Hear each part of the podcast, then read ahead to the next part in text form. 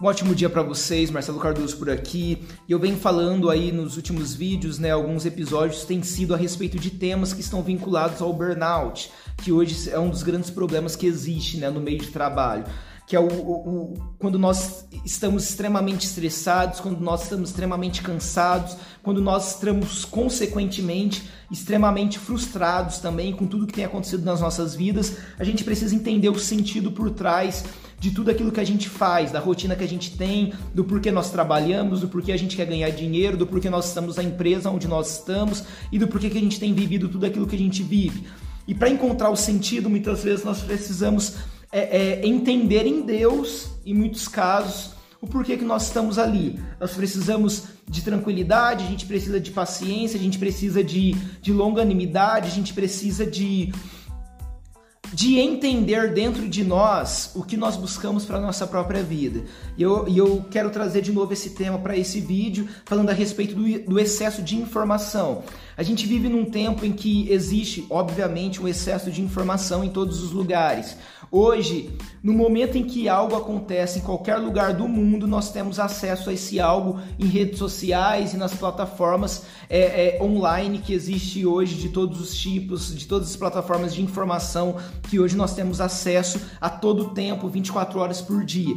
E tudo isso é muito bom, só que tudo isso faz com que nós vivamos ansiosos também. Por quê? Porque como a gente vê tudo a todo tempo, a gente quer resolver tudo a todo tempo e a gente está ansioso a todo tempo porque a gente quer fazer as coisas da maneira mais rápida possível. E muitas vezes não é sobre isso. Muitas vezes nós precisamos trabalhar a nossa mente, trabalhar o nosso espírito, para quê? Para que no meio dessa confusão toda, para que no meio de tudo isso que está acontecendo, dessa loucura toda do mundo, a gente entenda o porquê nós estamos onde nós estamos. Isso talvez seja uma das coisas mais importantes para nós nesse tempo que a gente vive hoje. Eu quero trazer quatro pontos para vocês a respeito do excesso de informação e o que nós precisamos fazer para conseguir combater todos os efeitos negativos que isso traz para as nossas vidas. O primeiro ponto é: nós precisamos proteger as nossas mentes.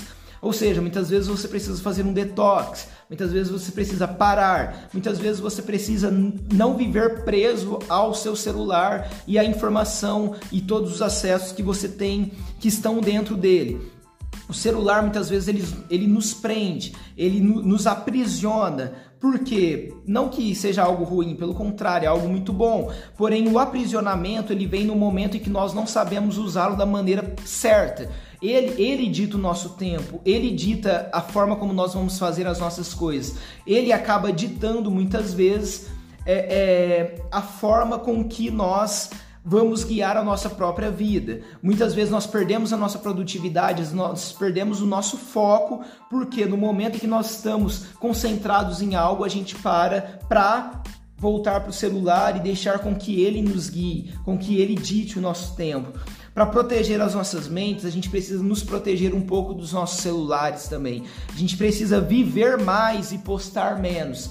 A gente precisa é, é, é viver aquilo que nós temos que viver. E muitas vezes no nosso trabalho, na nossa rotina, a gente precisa parar, fazer aquilo que a gente tem que fazer de maneira focada, de maneira concentrada, com as nossas mentes protegidas. Por quê? Porque isso vai fazer com que fazendo uma coisa de cada vez, a gente consiga proteger as nossas mentes de todos aqueles apagões, aquelas, aqueles estresses e, e toda aquela tensão que vem do nada nas nossas mentes no, às vezes no meio de, de, de, um relatório muito importante que você está fazendo, você vai olhar o seu WhatsApp e ali tem uma mensagem de alguém da sua família ou de um amigo seu trazendo um problema para você que não tem nada a ver com o trabalho e aquele problema te gera um estresse que faz com que você nem consiga fazer o seu relatório com a excelência que você precisava fazer e também nem resolva o problema de maneira sábia, que era o que você deveria fazer também. Porque você acaba misturando as coisas e você acaba não fazendo nada bem.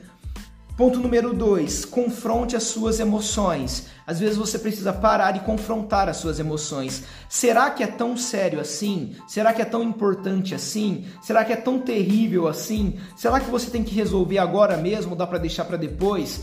Será que é tão importante que você dê uma opinião de fato para aquele assunto? Ou será que você pode deixar para lá? Muitas vezes você precisa confrontar as suas emoções ao invés de querer resolver tudo na força do seu braço, ali no grito, na hora. Às vezes você precisa levar alguns desaforos para casa também. É mais importante do que querer falar tudo o que você pensa. Falar o que pensa não é uma qualidade, é um defeito. Falar o que pensa é, é, é uma coisa de pessoas que não têm autocontrole. Autocontrole é qualidade. Falar tudo o que pensa não é qualidade. O mundo tem tratado isso como posicionamento, como atitude, falar o que pensa, mas na verdade isso é mais um reflexo da sua falta de autocontrole do que necessariamente uma qualidade.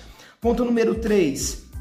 Exercite-se espiritualmente. Às vezes você precisa parar por 15 minutos que seja no seu dia, de repente de manhã, que é um dos melhores momentos, ou à noite, para ali tranquilo, sem celular, sem nada e foca em você, foca em Deus. Faça a sua oração, faça o seu momento de meditação, reconecte-se a Deus e reflita a respeito do seu dia. Fale com você mesmo e com Deus a respeito do seu dia, de tudo que aconteceu ou de tudo que vai acontecer se for de manhã e se encontre ali naquele momento, porque são esses momentos que vão te trazer paz e essa paz vai fazer com que você vença o seu dia de maneira mais sábia, mais tranquila e mais paciente. E por fim, foque na eternidade. Lembre-se de que tudo que você faz ecoa pela eternidade. Ou seja, façam, faça coisas hoje que se de repente você não estiver mais neste local, as pessoas lembrarão de você. Faça coisas hoje no seu ambiente de trabalho que se um dia você não estiver mais aí, as pessoas sempre falarão bem de você, de tudo que você deixou de bom, de tudo que você somou. Se um dia essas pessoas estiverem na rua, se elas estiverem num shopping, se elas lembrarem de você, ou se de repente o dono da empresa, por exemplo, onde você trabalha, te ver em algum ambiente, ele vai lá te cumprimentar, ele vai lá te abraçar, ele vai falar para as pessoas do, do, do quão é, é, é, competente você foi enquanto você esteve naquele lugar. Construa relacionamentos.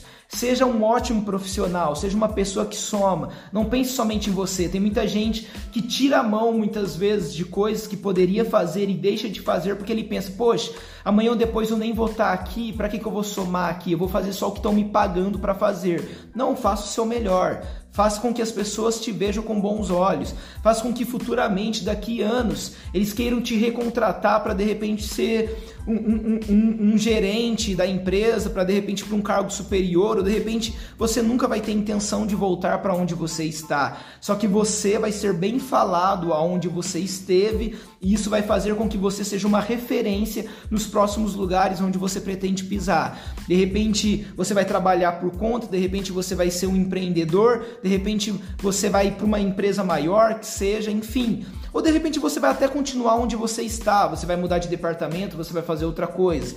Mas independente disso, construa relacionamentos que ecoam para a eternidade. Construa uma imagem que ecoe para a eternidade. Lembre-se de que tudo que você faz é eterno, não é passageiro. Então some positivamente na vida de todo mundo que cruza o seu caminho. Eu acredito que esses quatro pontos tenham feito sentido para você e eu quero deixar duas mensagens, dois versículos para você, para que você reflita também a respeito disso. Lá em Provérbios capítulo 4, versículo 23 diz assim: Tenha cuidado com o que você pensa, pois a sua vida é dirigida pelos seus pensamentos. Tenha cuidado com, que tudo, com tudo que está na sua mente, porque é isso que dirige a sua vida. E o, o, segundo versículo também está em Provérbios, capítulo 15, versículo 14, diz assim: Quem é sábio procura aprender, mas os tolos estão satisfeitos com sua própria ignorância. Procure aprender todos os dias, porque isso é uma atitude de pessoas sábias. Não seja alguém ignorante. Que Deus abençoe você e até mais.